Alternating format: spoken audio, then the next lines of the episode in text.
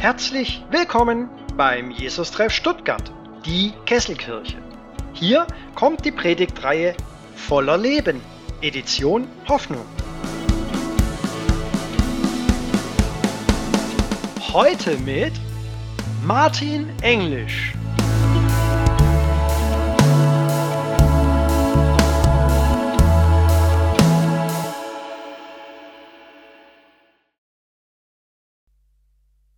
Morgen, Jesus-Treff oder Mahlzeit oder auch einen anderen Tag. Schön, dass du zugeschaltet hast. Schön, dass du dabei bist. Ich begrüße alle im Gemeindehaus, alle an unseren Übertragungsorten und weltweit im Internet. Das klingt so nach einer Megachurch, oder? ähm, wir befinden uns gerade in unserer Predigtreihe voller Leben im Kolosserbrief, einem kurzen, kleinen, manchmal wirkt er so unscheinbar, dieser Brief, aber der hat faustig hinter den Ohren. Irgendwo im hinteren Teil des Neuen Testamentes. Und heute gibt es richtig gute Kost. Unglaublich wertvoll. Der Text hat mich in der Vorbereitung extrem begeistert. Ich kann euch nur so viel verraten, bevor ich jetzt alles verrate im ersten Satz. Ähm, ich glaube, dieser Text hat die, das Potenzial, jeden einzelnen von uns und genau uns als Gemeinde, uns als Gemeinde extrem voranzubringen. Deswegen würde ich gerne am Anfang ein Gebet sprechen. Lieber Vater Mimmel, danke, dass du jetzt hier bist. Danke, dass dein Geist in uns ist. Und ich bitte dich, Herr, dass du uns offene Augen, offene Ohren schenkst, dass wir das hören, was du uns zu sagen hast und dass es uns berührt und unser Leben verändert und diese Welt mitprägt und verändert. Amen. Bist du eher der Zieltyp oder der Wegtyp? Der Zieltyp oder der Wegtyp? Der Zieltyp ist eher so der Bam-Typ. Dorthin, so machen wir es. Und erst, wenn wir das erreicht haben, dann ist es gut. Also vereinfacht gesagt, es geht darum, was hinten rauskommt. Wenn das gewünschte Ziel erreicht wird, dann ist es gut. Oder bist du vielleicht eher der Wegtyp? Jemand, der nicht irgendwo immer perfekt, super fix ankommen möchte, sondern eher den Blick auf den fairen Umgang, auf einen guten, richtigen Weg legt. Jemand, der sich aufmacht und aufmerksam unterwegs schaut und sich prägen lässt von diesem Weg und von den Menschen, die er lebt. Also man könnte sagen, entscheidend ist die Handlung, der Weg. Ist der Weg richtig? Ist der gut? Ist der fair? Ist er gottgefällig? Dann ist das Ziel erreicht. Was für ein Typ bist du? Der mehr der Zieltyp oder mehr der Wegtyp? Das ist gar nicht so einfach zu beantworten. Ne? Es gibt Situationen im Leben, wo beides extrem wichtig ist. Zum Beispiel, es ist bald Sommer und ich hoffe, dass die meisten von uns tatsächlich Urlaub haben, trotz Corona. Wie ist denn das? Wir packen unser Auto, wir steigen ins Auto, sind total vorfreudig, haben aber überhaupt keinen Plan und dann fahren wir los. Das macht doch fast niemand, oder? Die meisten haben ein ganz klares Ziel, auf das sie sich freuen, das ihnen, ihnen etwas weckt. Und es ist auch gut, Ziele anzugehen und auf Ziele zuzugehen. Die Kehrseite einer rein fokussierten Zielethik, ja, die erleben wir gerade in den USA. Wenn jemand das alleinige Ziel hat, Präsident der Vereinigten Staaten von Amerika zu bleiben, dann scheint ihm der Weg dorthin total egal zu sein. Er nimmt alle Kollateralschäden in Kauf, die Qualität des Weges, die Art und Weise, auf dem Weg zu gehen, der Wert eines gemeinsamen Weges spielt für so einen ja, fast ausschließlichen Zieltypen so gut wie gar keine Rolle. Egal wie viele Menschen erschüttert auf die Straße gehen und leidenschaftlich rufen und protestieren, Black Lives Matter. Wisst ihr, Pre der Predigtext stellt eine hochaktuelle Frage an uns. Entweder Zielethik oder Wegethik. Entweder die Theolo teleologische Ethik, also Telos griechisch Ziel, oder die deontologische Ethik. Und Paulus greift genau diese Spannung auf. Und ich wünschte, Mr. President himself würde diesen Text lesen und vielleicht sogar die Predigt hören. Das ist nämlich die Situation. Paulus schreibt unfassbar wundervolle Worte an eine Gemeinde in Kolosse, die vielleicht in ihrer größten Krise steckt, kurz vor der Spaltung. Alles steht auf dem Spiel. Der Gemeindegründer Epaphras weiß nicht mehr weiter, wendet sich an Paulus. Und ich möchte dich fragen, wie geht Paulus vor? Eher vom Ziel denkend oder vom Weg denkend? Wie geht Paulus vor, um Ruhe in Kolosse zu bringen? Vielleicht um ein Bastard zu sprechen? Die Leute sollen sich doch mal raffen. Er könnte als Apostel auch seine Macht durchsetzen. Er könnte dafür sorgen, dass er als Gewinner und die anderen als Verlierer dastehen. Oder aber Paulus fokussiert eher den Weg. Ein, ein Mensch, der Weg, die Wegethik fokussiert. Alles kommt auf den gemeinsamen Weg an. Und ich möchte dich jetzt einladen, wenn ich den Predigtext lese, dass du die Augen schließt. Den gibt es heute nicht zu gucken. Und ich bitte dich auch, die Bibel-App und auch deine Bibel zuzulassen. Mach einfach mal die Augen zu und hör mal, was Gott dir heute zu sagen hat. Also tief durchatmen, die Augen zu und ich lese aus Kolosser 3, die Verse 12 bis 17. Ihr seid von Gott auserwählt und seine geliebten Kinder, die zu ihm gehören. Ich sage es nochmal, ihr seid von Gott auserwählt und seine geliebten Kinder, die zu ihm gehören. Darum soll jetzt herzliches Mitgefühl euer Leben bestimmen, ebenso wie Güte, Bescheidenheit, Nachsicht und Geduld. Ertragt einander und vergebt euch gegenseitig, wenn jemand euch Unrecht getan hat. Denn auch Christus hat euch vergeben. Wichtiger als alles andere ist die Liebe. Wenn ihr sie habt, wird euch nichts fehlen. Sie ist das Band, das euch verbindet. Und der Friede, den Christus schenkt, soll euer ganzes Leben bestimmen. Gott hat euch dazu berufen, in Frieden miteinander zu leben. Ihr gehört ja alle zu dem einen Leib von Christus. Dankt Gott dafür. Lasst die Botschaft von Christus ihren ganzen Reichtum bei euch entfalten. Unterweist und ermahnt euch gegenseitig mit aller Weisheit und dankt Gott von ganzem Herzen mit Psalmen, Lobgesängen und Liedern, die euch Gottes Geist schenkt. Ihr habt doch Gottes Gnade erfahren. All euer Tun, euer Reden wie euer Handeln soll zeigen, dass Jesus euer Herr ist. Weil ihr mit ihm verbunden seid, könnt ihr Gott, dem Vater, für alles danken. So, jetzt öffnet mal eure Augen wieder. Was sind das für richtig gute Worte?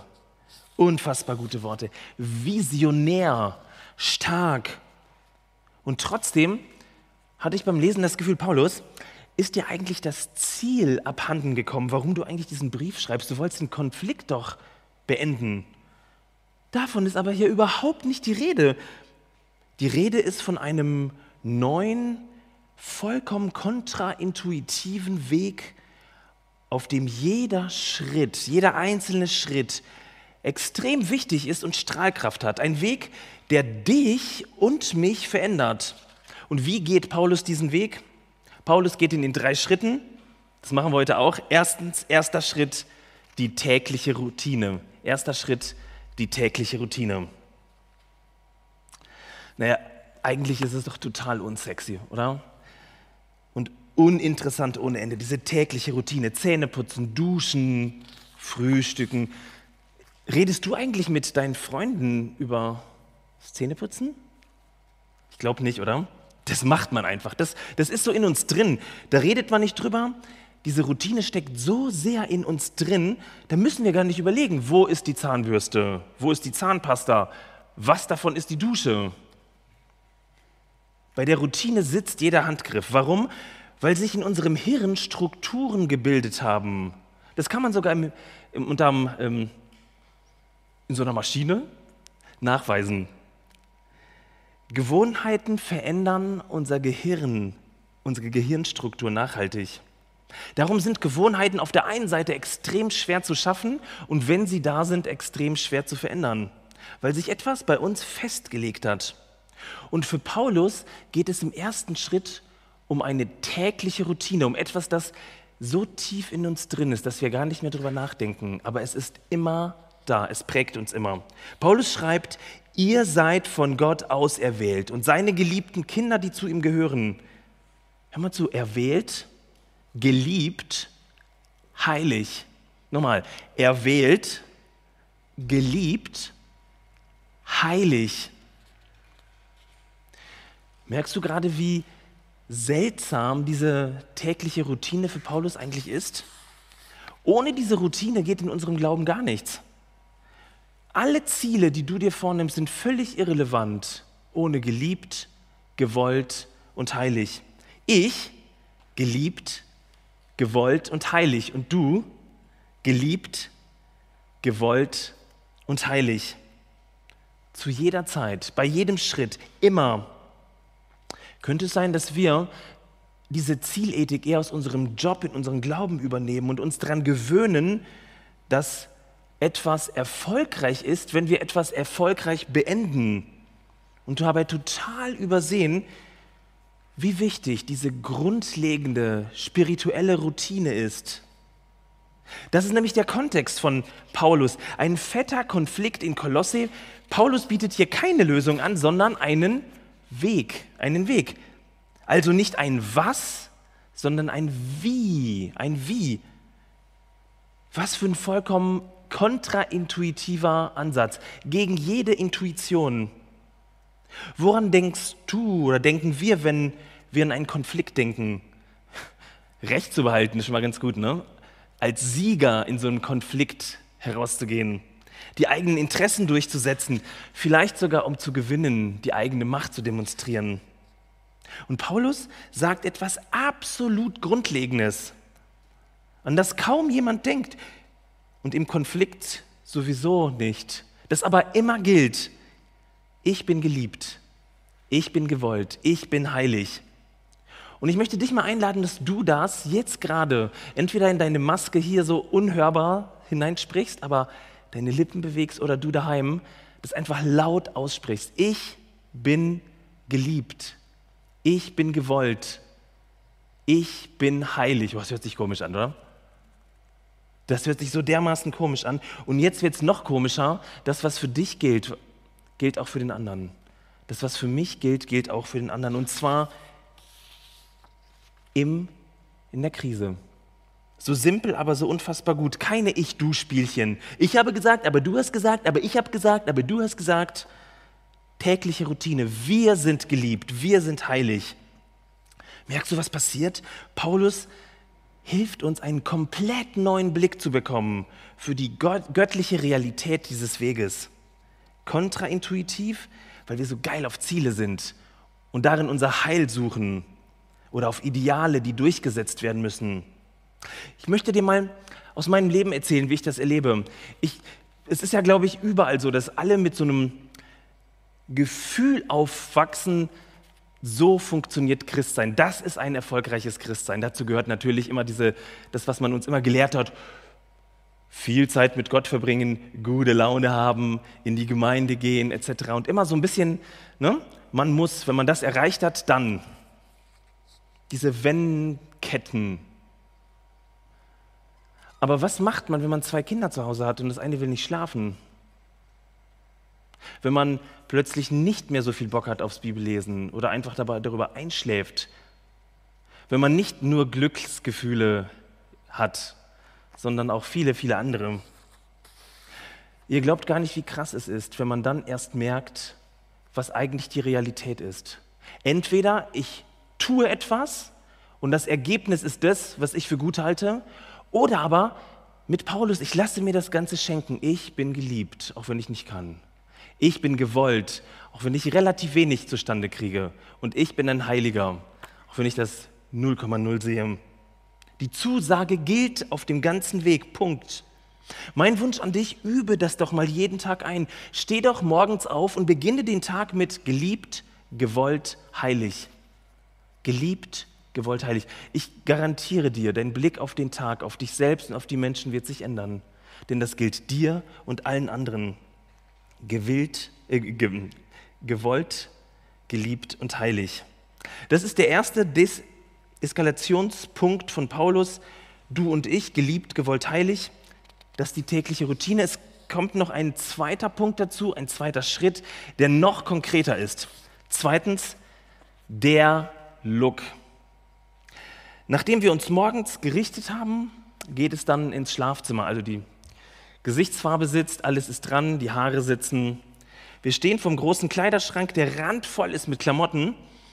Und Paulus fragt uns, was tragen wir eigentlich? Was tragen wir heute? Wisst ihr, die Menschen in der Antike hatten ein sehr enges Verhältnis zu, ihrem, zu ihrer Körperbekleidung.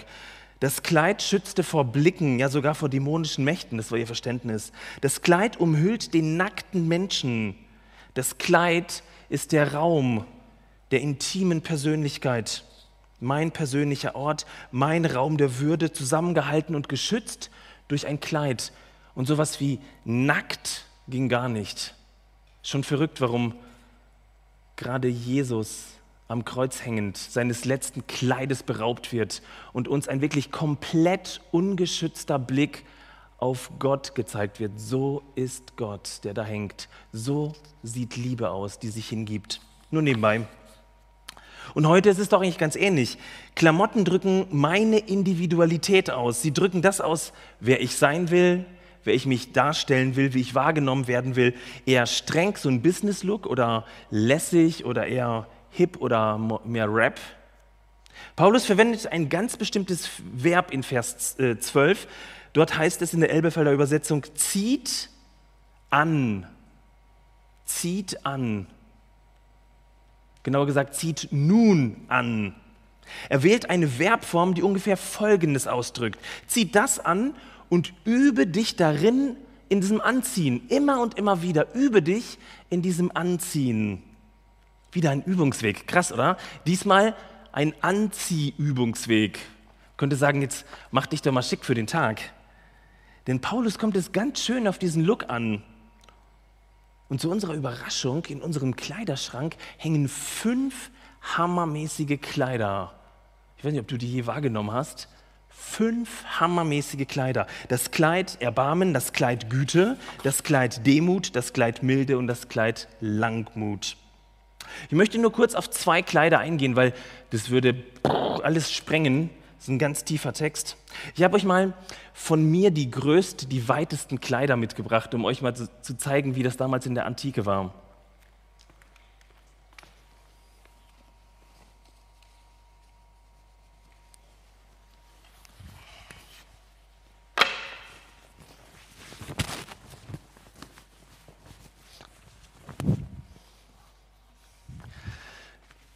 Loose Fit ist wieder in, ne? Deswegen, das ist ein schönes Kleid von früher. Ja, Filme aber genauso.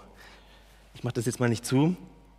Und dieses erste Kleid, in der Antike waren das so Gewänder, die so wallend waren, zum Teil fünf Meter Stoff um einen rumgeschwungen, also wirklich unendlich wallend.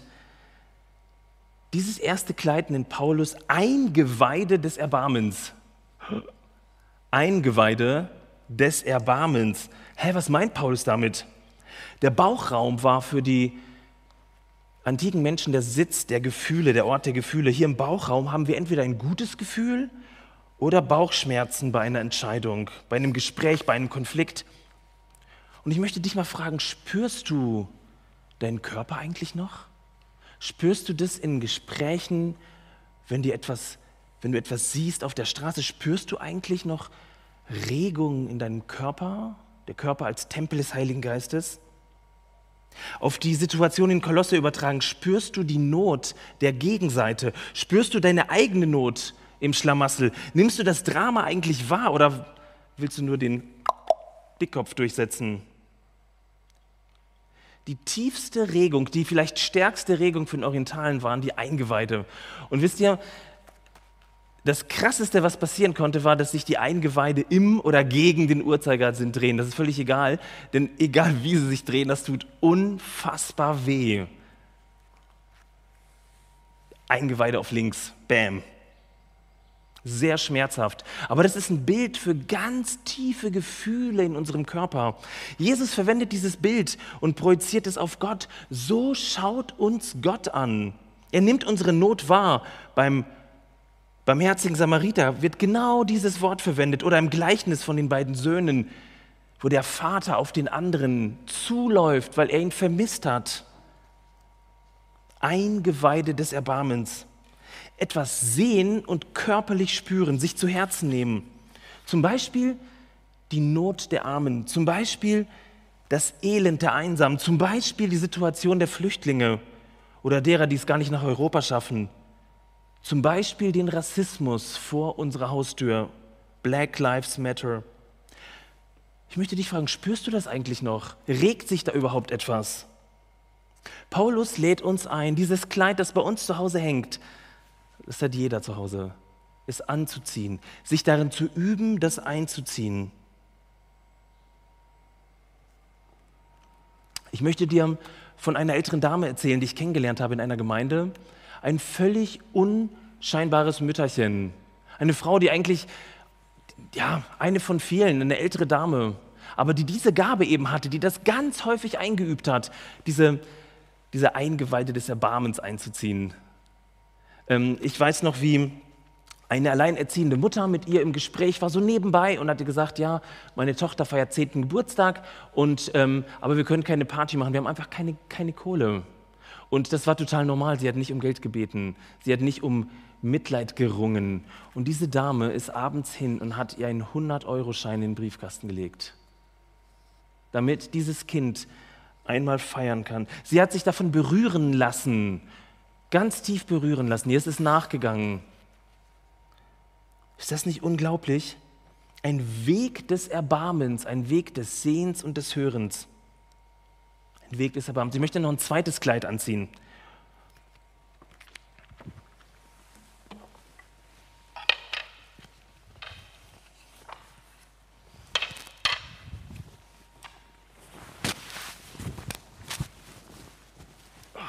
Runter weiter. Ist ganz schön heiß darunter.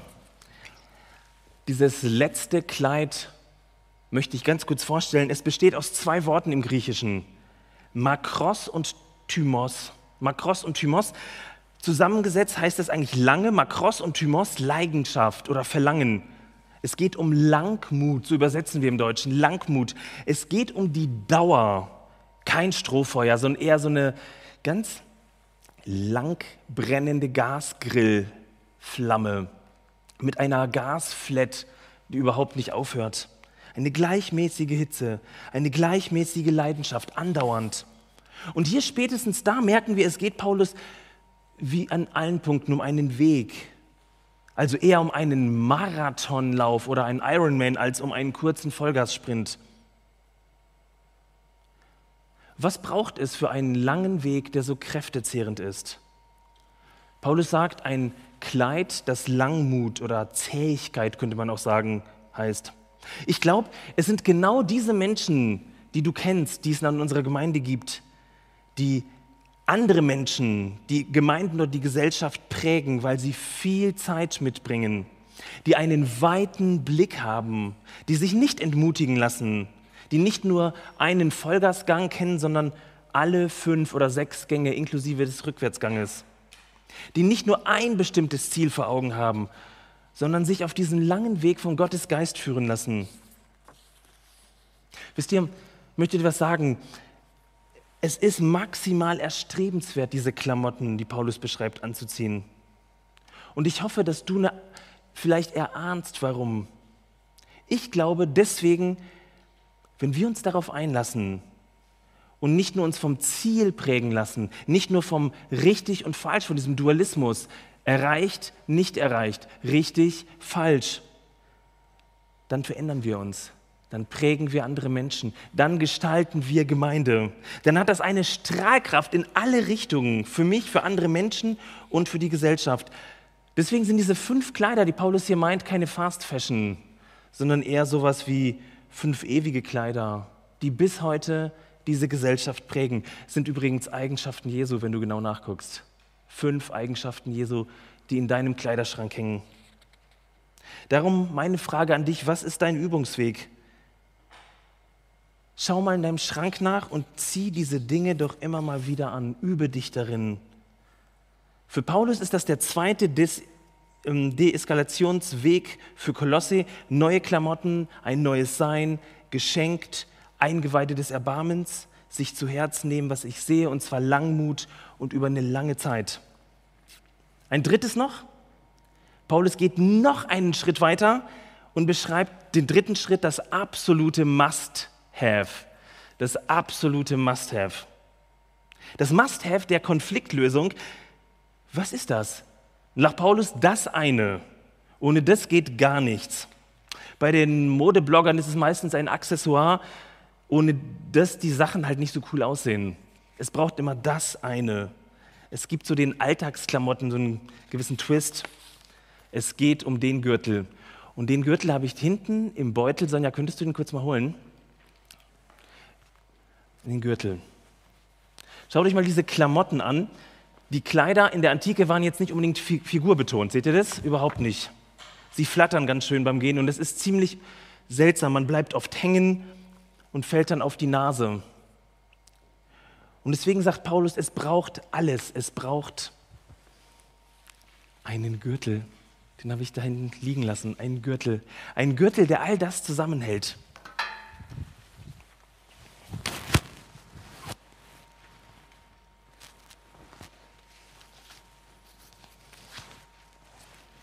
Das war richtig sexy mit so einer Schleife.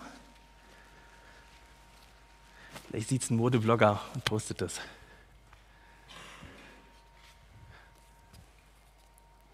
Es ist nach Paulus der Gürtel der Liebe. Es ist der stärkste und gleichzeitig sanfteste Gürtel. Es ist genau das, was wir uns als Jesus-Treff auf unsere Fahnen geschrieben haben. Gemeinsam in der Liebe wachsen. Aber für Paulus ist das kein fernes Ziel, sondern die Grundausstattung unseres, unserer Klamotten für einen ganz langen Weg. Und all das befindet sich in unserem Kleiderschrank. Ich möchte dir kurz eine einzige Eigenschaft dieser Liebe zu Herzen bringen, damit, weil sie mich in der Vorbereitung extrem berührt hat. Und das möchte ich an einem Aspekt der Liebe darstellen. Ähm, ich hatte in dieser Woche ein sehr schönes Gespräch ich möchte ganz kurz zur Gesamtsituation mal sagen, ähm, die jeder von euch ja miterlebt habt.